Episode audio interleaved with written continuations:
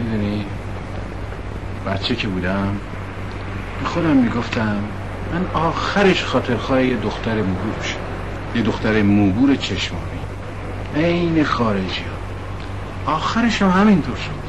تازه آذر خیلی هم خانومه. تو, تو که گفتی اسمشو نمی‌دونی. آذر اسمیه که خودم روش گذاشتم. بهش می‌خوره نه؟ سلام دیر که نکردم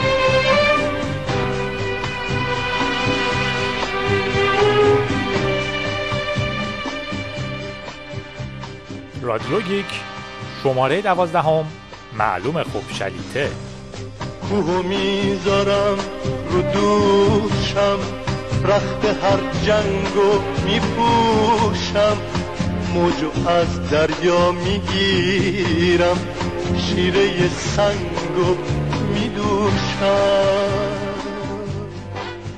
رادیویی برای کسایی که تکنولوژی براشون فقط تلاش دائمی برای خوندن و حفظ اینکه فلان مدل فلان چیز فرقش با فلان مدل بهمان چیز چیه و تو بازار چنده و شایعه اینکه قرار کی مدل فلان ترش بیاد نیست و ترجیح میدن یک پله عمیق‌تر بشن و تو تقاطع تکنولوژی و جامعه دغدغه های انسانیشون رو نگاه کنن. رادیو گیک برای گیک های سرگردان در تقاطع جامعه و تکنولوژی. اگه چشمات بگن آره هیچ کدوم کاری نداره. بر اساس یادداشت‌ها فکر کنم شماره طولانی باشه. پس سریعا میریم سراغ برنامه ها یادتون نره که توی آیتونز به ما ستاره بدین روحیه بگیریم. روحیه باعث میشه ادامه بدیم. اخبار. اولین خبر خریده شدن یامر توسط مایکروسافته. مایکروسافت با. با خرج کردن یک و دهم میلیارد دلار یامر رو خریده. یامر شاید تو ایران خیلی مشهور نباشه ولی به عنوان یک بحث پشت پرده بگم که سایت نارنجی با یامر کار می‌کنه. یعنی افرادش از جاهای مختلف ایران با یامر با هم در ارتباطن. Yammer یه شرکت تازه تأسیسه که چهار سال بیشتر از کارش نمیگذره. و به شرکت ها اجازه میده شبکه های اجتماعی خودشون رو بسازن. فیسبوک رو قاطی کنیم با توییتر ما می‌تونیم توش update بزنیم که من دارم فلان مطلب رو می‌نویسم. افراد می‌تونن زیرش کامنت بذارن عکس اضافه کنن نظر اضافه کنن یا اگه من بگم فلان مطلب خودش عکس و لینکش میاد یا tag بزنم که اینا برای نوشتنه یا بزنم ایده است و این برای همه میره. اگه یه شرکت خیلی بزرگتر کار کنه این شکلی میشه که می‌تونه مثلا من بگم من به این آدم ها report میدم. بعد من که update می‌زنم فقط اون آدما می‌بینن. یا فلان کس به فلان چیزا دسترسی داره. از این کارهای اینجوری. تو سال 2008 تأسیس شد. الان بیشتر از 200 هزار تا مشتری داره. یعنی 200 هزار تا شرکت. و 5 میلیون کاربر عضو. که می‌تونن متن، لینک، فایل و غیره رو بین کارمنداشون بر اساس سای... سا... چارتای سازمانی به اشتراک بذارن.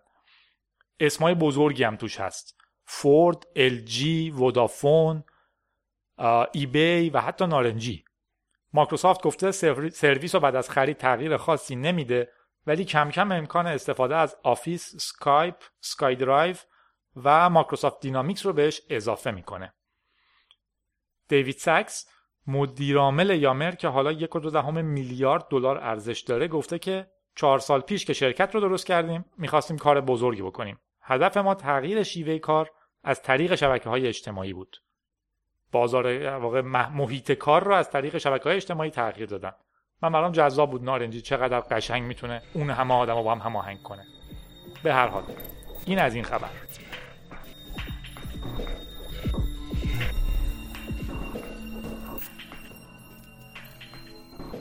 و خبر دوممون آقا کوچیک آقا توروالز نویسنده kernel باز هم حماسه آفرید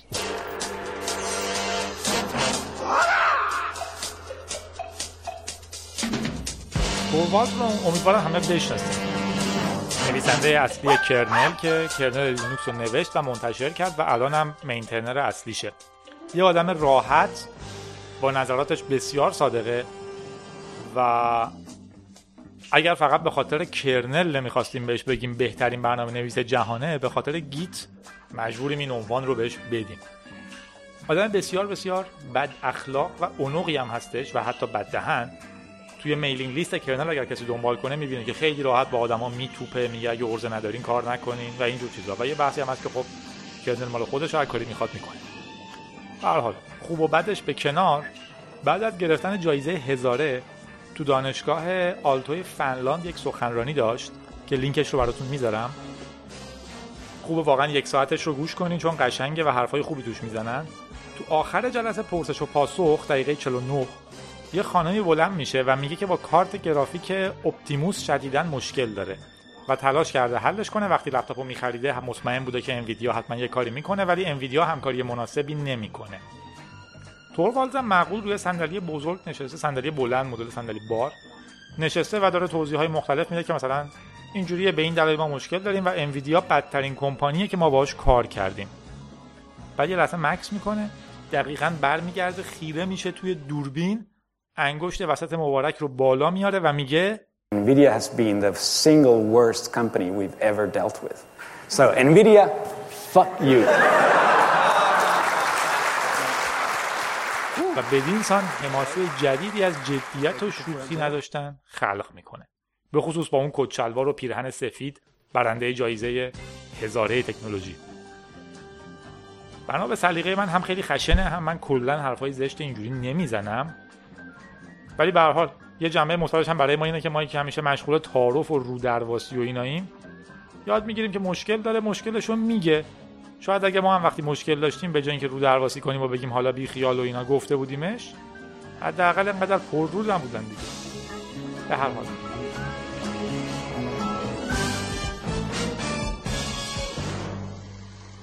رأی براعت در مورد نفوذ برای فرد فضول. یک معلم نیوجرسیایی در واقع اهل نیوجرسی بعد از اینکه همکارش بدون لاگ کردن از پشت کامپیوتر عمومی مدرسه بلند شده رفته نشسته ایمیلاش رو خونده. این خانم هم ازش شکایت کرده به دادگاه که این ایمیل های منو خونده. در نهایت رأی دادگاه این بوده که خود این خانم با لاگ نکردن به همکارش اجازه استفاده داده و در نتیجه ایشون به خاطر نفوذ تبرئه شده. اما در مورد اینکه با به دست آوردن این دسترسی آیا کار مجرمانه ای کرده یا نه دادگاه هنوز رأی نداده. نسبتا لوس بود. میریم خبر بعدی. برنده جایزه بوت محدود کننده FSF بنیاد نرم افزار آزاد FSF دیروز برنده مسابقه کاریکاتور در مورد بوت محدود کننده رو معرفی کرد. جریان رو امیدوارم بدونین. جریان بوت محدود کننده مایکروسافت داشته سعی می‌کرده که از سازنده های سخت افزار بخواد که اگر می‌خوان برچسبی رو دستگاهشون بچسبونن که بگن این سیستم با ویندوز 8 سازگاره باید کاری کنن که کاربر حتی اگر بخواد نتونه یک نرم افزار مست... یک سیستم عامل مستقل که خب معنیش به طور خاص فقط لینوکسه چون کسی چیز دیگه این نصب نمی‌کنه رو نصب کنه. حالا BSD لینوکس کل این دوستای آزاد ما. هر کسی بخواد رو سخت افزار چیزی نصب کنه فقط حق داره چیزی رو نصب کنه که یک certificate گرفته. در واقع یک جی پی کد داره و از یه جای خاصی میاد. من نمی‌تونم همینجوری از اینترنت دانلود کنم و نصب کنم رو سیستمم این کار با اعتراضای بسیار زیادی روبرو شد. در نهایت مایکروسافت درخواستش رو تغییر داد به اینکه الان این جریان از توی BIOS باید قابل خاموش شدن باشه. در اصل اگه یه کامپیوتر بخرین بخواین روش لینوکس نصب کنین. نمیشه باید برین تو بایوس بزنین که من می‌خوام یه چیز دیگه نصب کنم. یکی از اصلی ترین سازمان هایی که جلوی این جریان وایستاد FSF بود که همراه با جمعآوری امضا و اعتراض های رسمی مسابقه کاریکاتور وبی هم راه انداخت. از ایران هم شرکت کننده داشتیم. نارسیس خیلی هم خوب بود. حالا برنده رو اعلام کردن.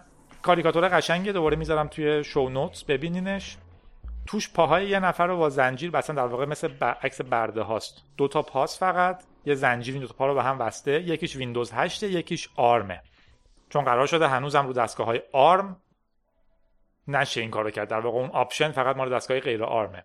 با زنجیر به هم بسته شده و زیر این دو تا پا که به برده ها با هم زنجیر شدن نوشتن بوت محدود کننده برای شما امنیت به ارمغان می‌آورد. مشخصه که به قول نوار بچگیامون هیچکس در نمی‌زنه بگه سلام من دزدم. بلکه در می‌زنن میگن وای امنیتتون خیلی مهمه بیاین ما مواظب امنیتتون باشیم بیاین ما مواظب آرامشتون باشیم. بعد خفمون می‌کنن. به هر حال میریم خبر بعدی. خبر بعدی هستش البته آیفون آیفون. شما این تیکر رو گوش بدین. و چه خیته؟ ترشی خوبه یا لیته؟ البته لیته لیته. خود خوبه یا شلیته؟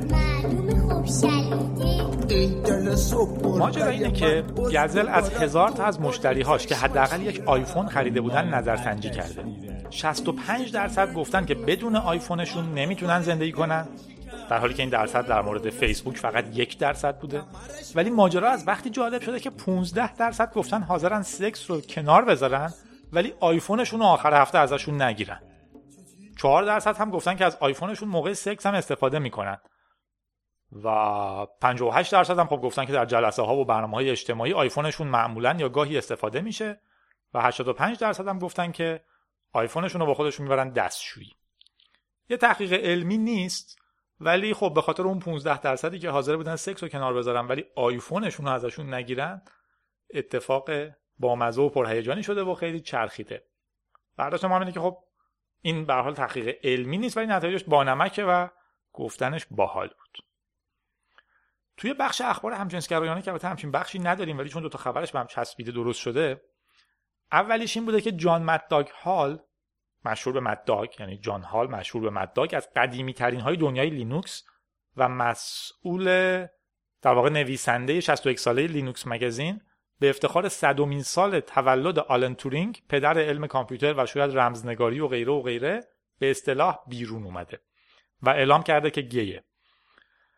maddog یک شخصیت فوق‌العاده است درست مثل خود تورینگ. گی بودنش هم فقط از این نظر مهمه که بدونیم گی بودن یا گرایش جنسی یا رنگ پوست یا هر چیز دیگه دین مذهب به هیچ ربطی نداره و هر کس تا وقتی به بقیه صدمه نمیرسونه آزاد رفتارهای خودش رو انتخاب کنه. در ادامه همین خبر و به شکل بی ربطی فیسبوک رو هم داشتیم که آیکون ازدواج همجنسگرایانه رو به سایتش اضافه کرده. یه مجموعه از سایت های از سازمان های LGBT در واقع میشه چی؟ لزبیان گی بایسکشوال ترانسجندر یا یه چنین چیزی. دو تا درخواست داده بودن که فیسبوک آیکونای ازدواجی که داره زن و مردن و بیاد ترکیبای جدیدتری هم بده زن و زن و مرد و مرد. و الان فیسبوک هم این کارو کرده. و به هر حال منم نظر شخصیمو بگم که گرایش هر فردی به خودش ربط داره نه maddog به ما ربط داره نه بقیه. اینو فکرم نگفتم که دلیل اینکه در صدومین سال تولد تورینگ این کارو کرده اینه که تورینگ هم آلن تورینگ هم گی بوده. توی ماجرای بامزه یه بار زنگ می‌زنه پلیس. خبر میده که دوست پسرش که خونش زندگی می‌کرده یه چیزایی از خونش دزدیده. مشخصه که صد سال قبل متولد شده بوده. توی قدیم انگلیس بوده. 1900 احتمالا چهل مثلا. و پلیس طبق قانون اون موقع انگلیس که همجنسگرا بودن توش جرم بوده. تورینگ رو دستگیر می‌کنه به اصطلاح اون موقع مداواش می‌کنن بیماری حساب می‌شده اون سالها. الان براشون به عنوان یک گرایش شخصیه و شروع می‌کنن به مداواش و خیلی اتفاقات بدی میفته سالها بعد همین چند سال پیشم تلاش کردن که ازش چی میگن؟ براعت یه چنین چیزی اعاده حیثیت کنن به خاطر کارهای بدی که باهاش شده حداقل در تاریخ. ولی بعدا در خب نتیجه حرفم منطقی بود. گفتن اون سالها جرم بوده و این اتفاق افتاده. کار بدی نسبت بهش نکردیم. حالا قانون بد بوده و طبق پروسه دموکراتیک قانونهای بعدمون رو اصلاح کردیم. به قول خارجی ها anyway. حالا همه اینا رو گفتم این کشیش کاتولیک هم بگم تو این بخش. دنیس کاری 65 ساله به خاطر چایلد پورنوگرافی دستگیر شده.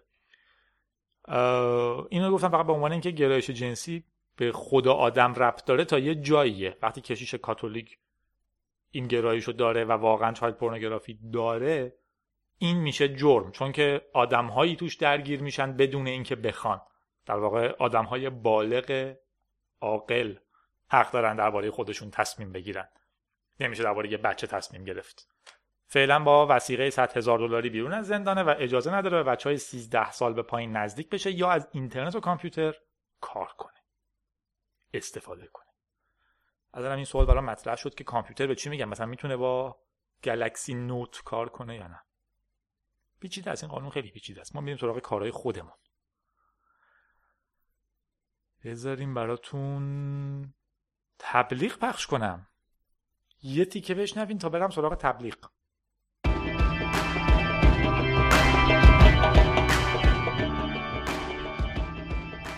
آیا بلد نیستید با گیت کار کنید خیلی ضایع است خیلی ضایع آیا 15 دقیقه وقت اضافه دارید؟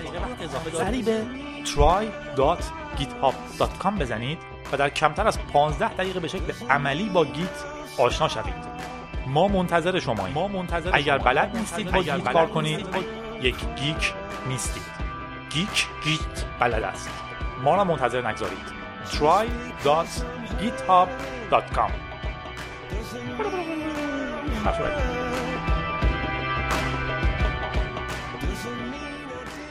در اعماق.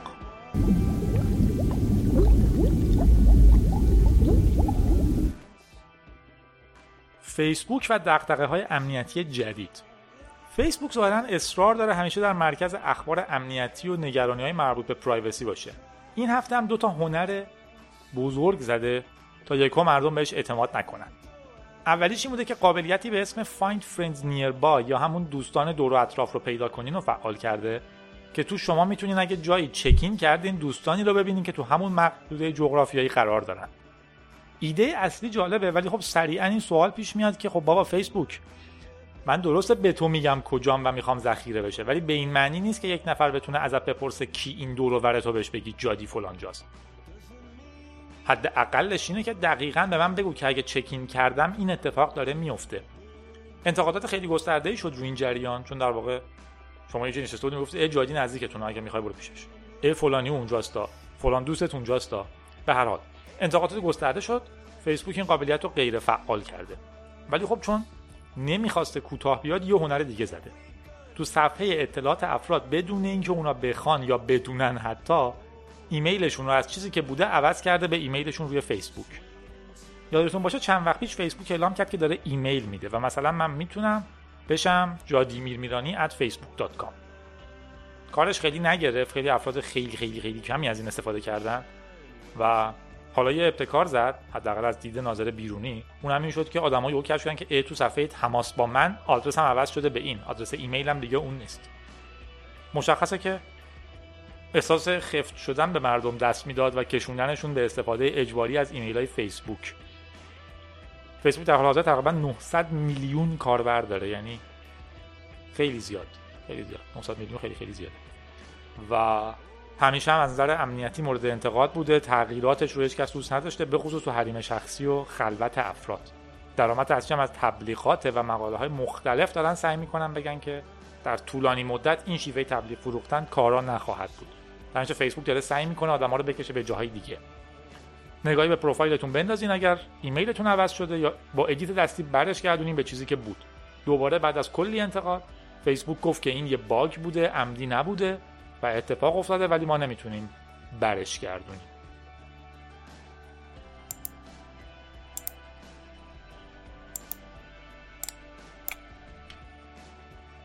بیانیه آزادی اینترنت. بیانیه آزادی اینترنت. یه بیانیه است که دوباره اومده توی اینترنت و خیلی خیلی خیلی زیاد پر صدا شده و سازمان های خیلی خیلی خیلی مهمی ازش حمایت کردن. internetdeclaration.org این بیانیه میگه ما اعتقاد داریم که اینترنت آزاد و باز دنیای بهتری خواهد ساخت. ما برای آزاد و باز نگاه داشتن اینترنت از همه جوامع، صنایع و کشورها دعوت می کنیم که این اصول را به رسمیت بشناسند. ما اعتقاد داریم که این اصول خلاقیت بیشتر، نوآوری بالاتر و جوامع بازتری خواهند ساخت. ما به حرکتی جهانی میپیوندیم تا از آزادی های خود دفاع کنیم چرا که می‌دانیم این آزادی ها ارزش جنگیدن دارند. بگذارید در مورد اصول صحبت کنیم. با آنها مخالف باشیم یا موافق. در موردشان بحث کنیم ترجمهشان کنیم آنها را مال خودمان کنیم و بحث در مورد آنها را در جوامع خود گسترش دهیم. همان گونه که اینترنت امکانش را فراهم کرده. به ما بپیوندید تا اینترنت را آزاد و باز نگاه داریم. بیانیه خیلی کوتاه میگه که ما برای اینترنت آزاد و باز به پا میخیزیم. ما از شفافیت و مشارکت برای ایجاد سیاست های مربوط به اینترنت دفاع می کنیم و به دنبال تثبیت این پنج اصل هستیم. بیان اینترنت را سانسور نکنید. دسترسی امکان دسترسی سریع و با قیمت مناسب به شبکه را برای همگان فراهم کنید. باز بودن اینترنت را باز نگاه دارید تا شبکه ای باشد که هر کس بتواند به آزادی با آن متصل شود ارتباط برقرار کند بنویسد بخواند نگاه کند حرف بزند گوش بدهد یاد بگیرد بسازد و خلق کند نوآوری از آزادی افراد برای نوآوری و ساختن چیزها بدون مجوز گرفتن از کسی حفاظت کنید تکنولوژی های جدید نباید محدود شوند و نوآوران نباید به خاطر رفتارهای کاربران مجازات کردند. و پنجم خلوت از حوزه شخصی و خلوت دفاع کنید. حمایت کنید از حق هر کسی در مورد شیوه استفاده از اطلاعات و دستگاههایش. میشه نقد و بررسیش کرد ولی خب چی بگم دیگه با این جوی که گرفت منو سری بزنین به internetdeclaration.org برای اطلاعات بیشتر و اگر سازمانی هستین برای امضا کردن و خبر دیگه در اعماقمون ویکیلیکس و دو چهار دهم میلیون ایمیل سوریه. در حالی که حکومت سوریه تا حالا بیشتر از 15 هزار نفر از کسانی که میگن اونو نمی‌خوان رو قتل عام کرده و این قتل عام هنوزم ادامه داره و گروه موسوم به دوستان سوریه هم دارن از کشورهای روسیه و چین می‌خوان که از سوریه دیگه حمایت نکنن. اسم ما رو که کلا نمی‌برن در حد نوچه اون دوتاییم. ویکیلیکس اعلام کرده که دو چهار دهم میلیون ایمیل از 680 تا domain مربوط به وزارتخونه های مختلف و غیره رو منتشر می‌کنه. تا زمانی که این پادکست پخش بشه ایمیل ها بیرونن و احتمالا روزنامه های جهان در حال نوشتن در موردشون. ولی ما فعلا فقط همین خبر رو داریم. زنده باد شفافیت. به خصوص نکته خوب این ایمیل اینه که ضد بشار ضد آمریکا ضد چین ضد مردم سوریه ضد گروه مبارز ضد هیچی نیست. میگه ما تمام این ایمیل ها رو کشف کردیم منتشر می‌کنیم. کارشون غیر قانونیه ولی شفافیت خوبه. اگر کسی ازتون پرسید که آیا افشای اطلاعات خصوصی دولت ها یا نه خوبه نظرش رو در مورد قتل مردم تو خیابون روستا شهر تخریب مسجد و اینا بپرسیم. در حال این خبر راستی خیلی خوبه. تکنیک مزخرف مدیریتی مایکروسافت عامل عدم نوآوریش بوده. اووردمش در اعماق چون به خودم خیلی ربط داره. مایکروسافت خوبه؟ ولی نوآور نیست. شرکت خوبی برای کار, کار کردن توش محیط جذابی داره محصولات پرفروشی داره هنوز داره بیشتر دنیا رو میچرخونه در سطح دسکتاپ. ولی نوآور نیست. به جز PS3 که اونم در واقع کپی از کنسولای دیگه است نه که کپی مستقیم ولی مفهوم جدید رو نیاورده. مایکروسافت در این 10 15 سال اخ... نوآوری خیلی کمی داشته و تقریبا هر جا که پا گذاشته شکست خورده.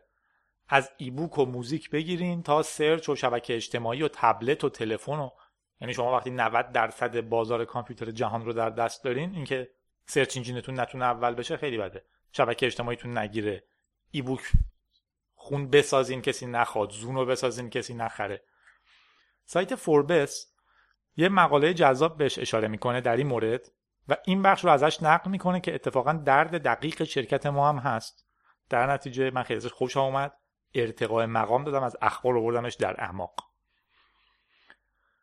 فوربس میگه که در واقع این تیکه رو نقل می‌کنه از اون مقاله.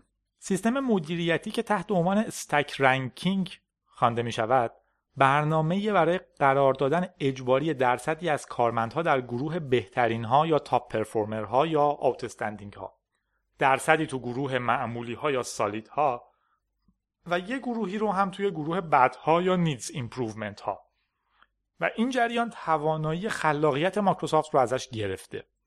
هر کارمند فعلی و قبلی مایکروسافت که من باش مصاحبه کردم یعنی نویسنده مقاله تک تکشون گفتن که stack ranking مخرب ترین پروسه مایکروسافته و چیزی که تعداد بیشماری از کارمندها رو از بازی خارج کرده. اسم انگلیسیش ننوشتم آیشن والد یا ایشن والد یا هرچی توی مقالهش میگه که اگه شما عضوی از یک تیم ده نفره باشین از همون روز اول که وارد شرکت میشین می‌دونین که هر چقدرم تلاش کنین خوب باشین در نهایت از این تیم دو نفر اعضای برجسته انتخاب میشن هفت نفر معمولی یک نفر بد. در نتیجه تمام تلاش کارمندا میشه روی اینی که برن اون دو نفر باشن. نه از طریق کار کردن بهتر بلکه از طریق نشون دادن خودشون به گروه. در واقع یه رقابت تو گروه ایجاد میشه. به جای اینکه رقابت کنن برای واقع همکاری کنن با هم برای رقابت با شرکت های رقیب من از این مقاله خیلی خوشم آمد چون گیر ما هم هستی که تو این سیستم بهتر به نظر رسیدن بسیار مهمتر از پیشرفت فنی. کمی جلوتر مقاله به موردی هم اشاره می‌کنه که مایکروسافت تو سال 1998 یک کتابخونه دیجیتال لمسی ساخته بود که الان انقدر ای بوک ریدر مشهور شده 1998 14 سال قبل. ولی به خاطر اینکه رابط شبیه ویندوز نبود کنار گذاشتنش و از تیم خواستن روی چیزهایی کار کنن که مستقیما پولساز مثلا قابلیت های جدید آفیس. اینم گفتم که شاید مدیرای شرکتمون بشنون هرچند که فارسی بلد نیستن. توی انگلیسیشو میفرستم ایشالا ایشالا که ببینن. بخش در اعماق رو تموم می‌کنیم میریم تبریک ها و تقبیح ها شیپور و آروم می‌زنیم. خیلی یواش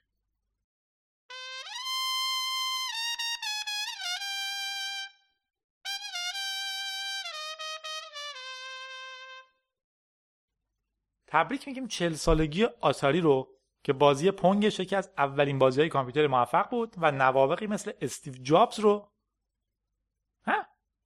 نوابقی مثل استیو وزنیاک رو به ما تحویل داد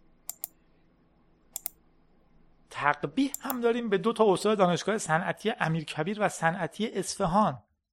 یک کتاب دارن تحت عنوان جزوه.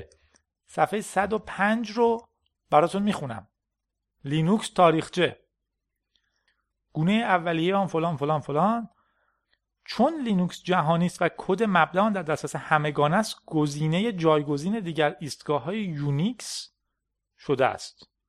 امروز لینوکس یک سیستم یونیکس تمام عیار است. خیلی زاید و روی تمام این سکوها و بیشتر از اینها اجرا می شود بله. کلید توفیق لینوکس ویژگی مجانی بودن و در دسترس بودن آن تحت نظارت بنیاد نرم افزار مجانی FSF بوده است. نرم افزارهای نرم افزارهایی مورد نظر این بنیاد است که با ثبات مستقل از سکو مجانی با کیفیت بالا و مورد پذیرش جامعه کاربران باشد. این جمله که بی ربط بود. بنیاد نرم افزار مجانی در پروژه گنو ابزارهایی را برای تولید کنندگان نرم افزار فراهم کرده و لیسانس عمومی پروژه گنو یا GPL مهر تایید بنیاد نرم افزار مجانی است. یارو هیچ ایده ای نداره از جریان. الان من می‌تونم یه مهملی بنویسم تحت عنوان GPL منتشر کنم. مهر تایید چیه؟ علاوه بر این لینوکس شرکت ها هم نفوذ قابل توجهی کرده. این نه تنها به خاطر مجانی بودن بلکه به دلیل کیفیت هسته آن است. خوشحالیم که به به جز مجانی بودن یه چیز دیگه هم داره. و در نهایت هم میگه که در طول کتاب جزئیاتی رو از داخل هسته لینوکس ارائه می‌کنیم. به حال همین قدی که ارائه کردین کافی بود. متاسفانه اسمشون رو ندارم ولی خب فدای سرمون.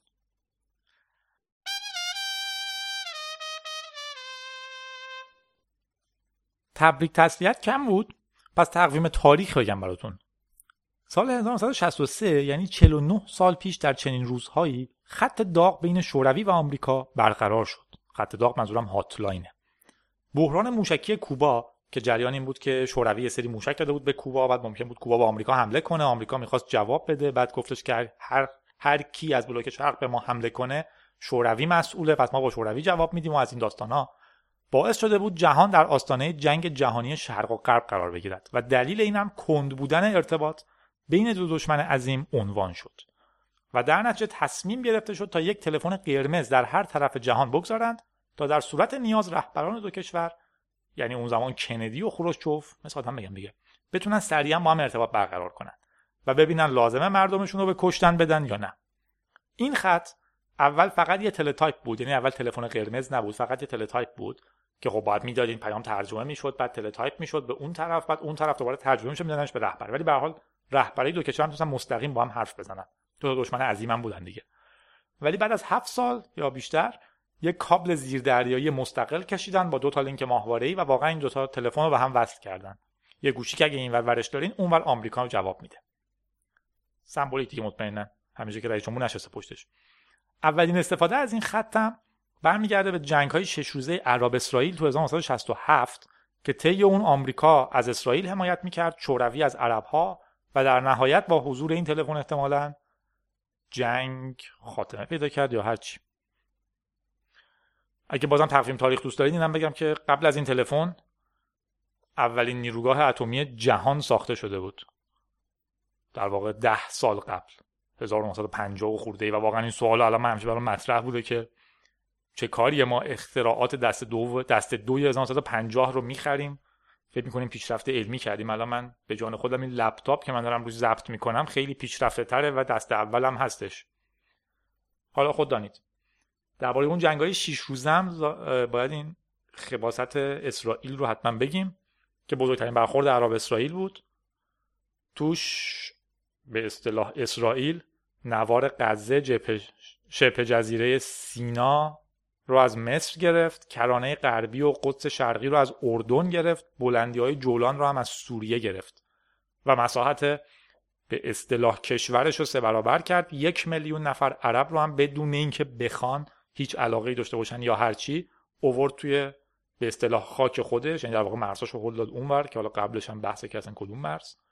و در عین حال تعداد خیلی زیادی عرب رو هم آواره کرد. کسایی که حین جنگ از اونجا خارج شده بودن رو هیچ وقت اجازه نداد برگردن به سرزمیناشون. بله.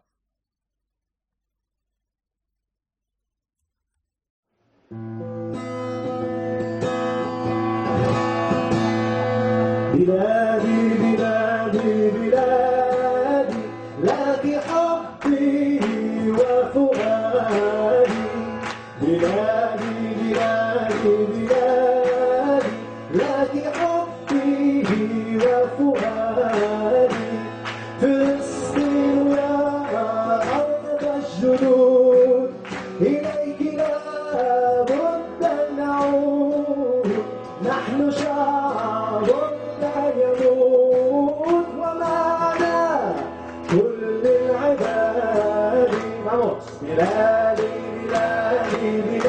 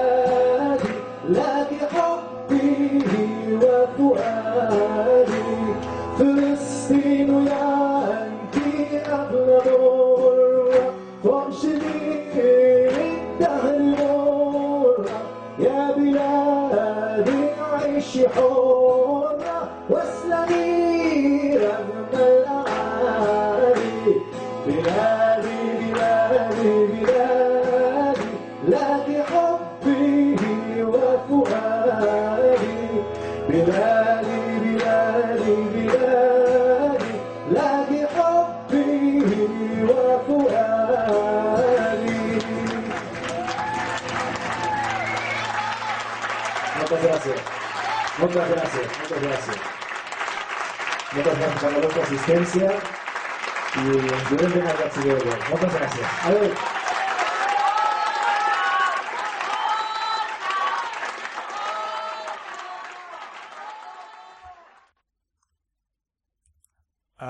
بعد از ابراز ازجار از تمام جنگلبان. دیدیم سراغ خبر علمی. بخش آخر از نارنجی براتون می‌خونم.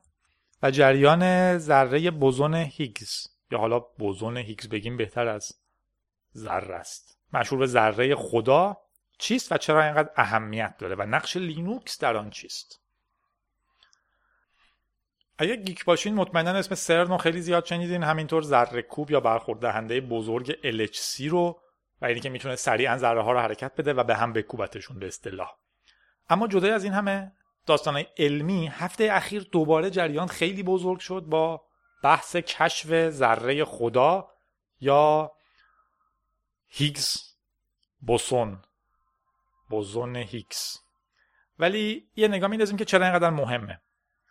بوزون یک ذره زیر اتمیه. ذرات اتمی پروتون ها نوترون ها و الکترون ها هستند و اتم هم می‌دونیم که یونان باستان به معنی غیر قابل تقسیم بود. می‌گفتن شما یه آجر دارین می‌تونین نصفش کنین دوباره نصفش کنین دوباره نصفش کنین ولی به یه جایی می‌رسین که به یه ذره می‌رسین که غیر قابل نصفه. حالا یا تقسیمه. اسم اون اتمه. من و شما خب می‌دونیم که نه. پروتون و نوترون و الکترون توی اتمن. پس بازم می‌تونیم بریم پایین تر دانشمندان مدرنم میگن که ذرات اتم هم قابل پخش شدن هستن به ذرات زیر اتمی این ذرات زیر اتمی کوارک ها لپتون ها و بوزون ها ولی بوزون هیگز چیه؟ هیگز آخرین بخش گم شده مدل استاندارد استاندارد مدل. که این Standard Model یه تئوریه که بلوک های اصلی سازنده جهان رو تشریح می‌کنه.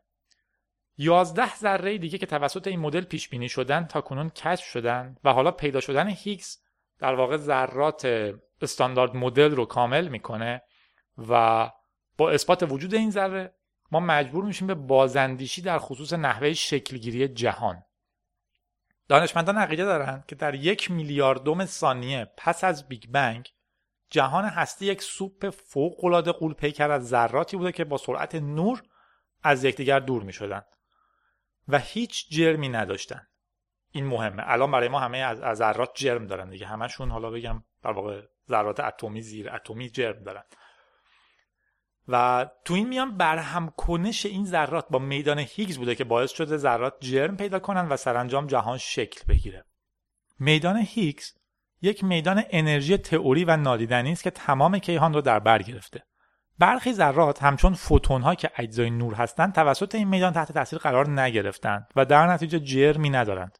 بقیه ذرات اما به خوشانسی فوتون ها نبودند و همانند قاشقی که در آش گیر می کند در میدان انرژی به دام افتادند. تمامی ذرات با فواصل کم و زیاد در اطراف این میدان هستند و در حال بدبستان و اثرات متقابل با آن. و بوزون های هیگز را که به صورت خوشه‌ای به تعداد کاملا متفاوت در اطراف هر ذره هستند به خود جذب می کنند. مقاله نارنجی ادامه میده که فکر کنم بهترین چیزی که به فارسی درباره این جریان نوشته شده. جهان را همانند یک مهمانی تصور کنید. مهمانان عادی که یکدیگر را نمی‌شناسند با سرعت و بدون هیچ توجهی از کنار یکدیگر رد می‌شوند. اما مهمانان مشهور و اشخاص مهم گروههایی از مردم همون بوزونهای هیکس رو به دور خودشون جذب می‌کنن و در نتیجه سرعت, سرعت حرکت اونها تو اتاق کند میشه. سرعت حرکت ذرات در میدان هیکس بسیار شبیه به همین داستانه. برخی ذرات معین گروه های بزرگتری از بوزون های هیگز رو جذب می‌کنن و در نتیجه جرم بیشتری پیدا می‌کنن و در نتیجه آرومتر حرکت می‌کنن. ذره هیگز تا کنون فقط یه بحث تئوریک بوده. برای اولین بار تو سال 1964 توسط شش فیزیکدان وارد فرضیات علمی شد که یکی از اونها هیگز بود. اما جستجو برای یافتن این ذره از اوایل دهه 80 شروع شد. اول توی فرمی لب و بعد توسط برخورد دهنده های تواترون در نزدیکی شیکاگو. ولی توی اتفاق بزرگ چهارم جولای توی سرن تونستن که حالا به اصطلاح کشفش کنن. درباره مدل استاندارد بذار از همین نارنجی بخونم. مدل استاندارد در علم فیزیک جایگاهی همانند نظریه تکامل در علم زیست شناسی دارد. این تئوری بهترین توضیح و تفسیری است که فیزیکدانان درباره چگونگی کنار هم قرار گرفتن بلوک های سازنده جهان توانستند اداره کنند. این تئوری شرح می دهد که چگونه دوازده ذره بنیادی توسط چهار نیروی اصلی کنترل می شود.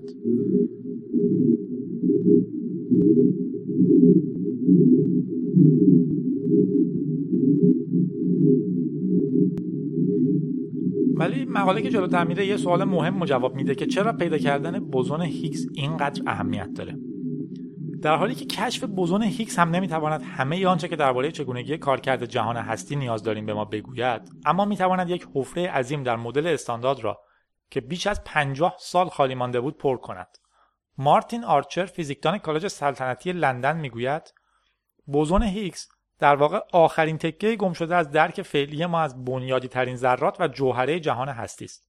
اکنون به لطف الکسی ما قادر هستیم که مربع کنار این گزینه را تیک بزنیم. این شیوه است که جهان کار می کند یا حداقل ما فکر می کنیم این گونه کار می کند. در واقع این شروع یا پایان چیزی نیست بلکه فقط درباره این که ما به صورت عملی درباره جهان و چگونگیش چه بگوییم می تواند به یاری ما بیاید. گوردون کن مدیر فیزیک نظری از مرکز میشیگان اضافه می کند که یافتن شواهدی درباره بوزون هیگز می تواند یک موفقیت بسیار شگفت انگیز برای دانش و برای انسان در چهار قرن اخیر باشد. در هم که چرا میگم به ذره خدا واقعا چیز بیمزه و بی ربطیه چون بهش می‌گفتن گادم بعد چون چه اصلا پیداش کنه؟ همیشه داشتن دنبالش میگشتن. ولی حالا که پیداش کردن بهش این یکی رو میگن. و آخرین بخشی هم که داره البته من به بخش رو پریدم می‌تونید خودتون مراجعه کنین. narenji.ir اینه که دانشمندان چگونه به دنبال بوزون هیگز میگشتند.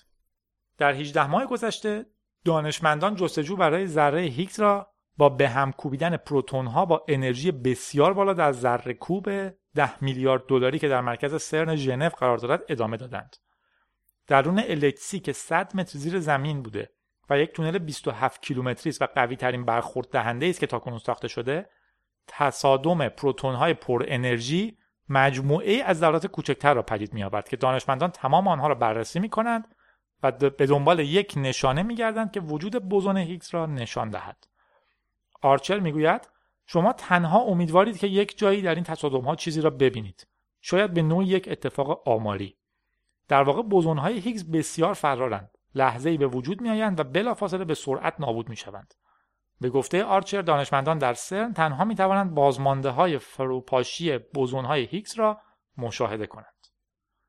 مقاله تشکر کرده از کمک های علمی و راهنمایی های خانم دکتر رحمانی پور.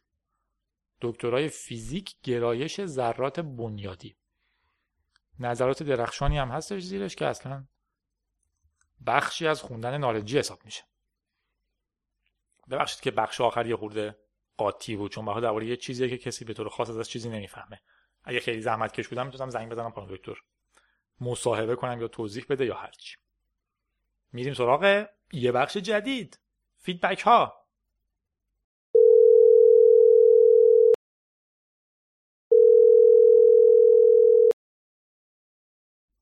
feedback ها هنوز هیچ feedback ی نداریم یعنی feedback داریم ولی نه برای مطرح شدن تو رادیو. اگه feedback ی دارین که می‌خواین توی رادیو مطرح بشه ایمیل بزنین به جادی جادی at gmail.com و همینطور اگه مطلبی دارین که به نظرتون خوبه برای رادیو تو دو سه دقیقه ضبطش کنین یا تو پنج دقیقه بفرستین به همون آدرس. یا اگه پیشنهاد مطلب دارین. عاجزانه درخواست می‌کنیم توی iTunes به ما ستاره بدین. تو فیسبوک لایک کنین. plus one بدین. خلاصه از ما تعریف کنین که هیجان زده بشیم ادامه بدیم. همینطور اگه تبلیغ دارین تو کمتر از 20 ثانیه بفرستین تا اگه از هدف رادیو دور نبود پخش کنیم. قسمت آخر موسیقی. خانم هایده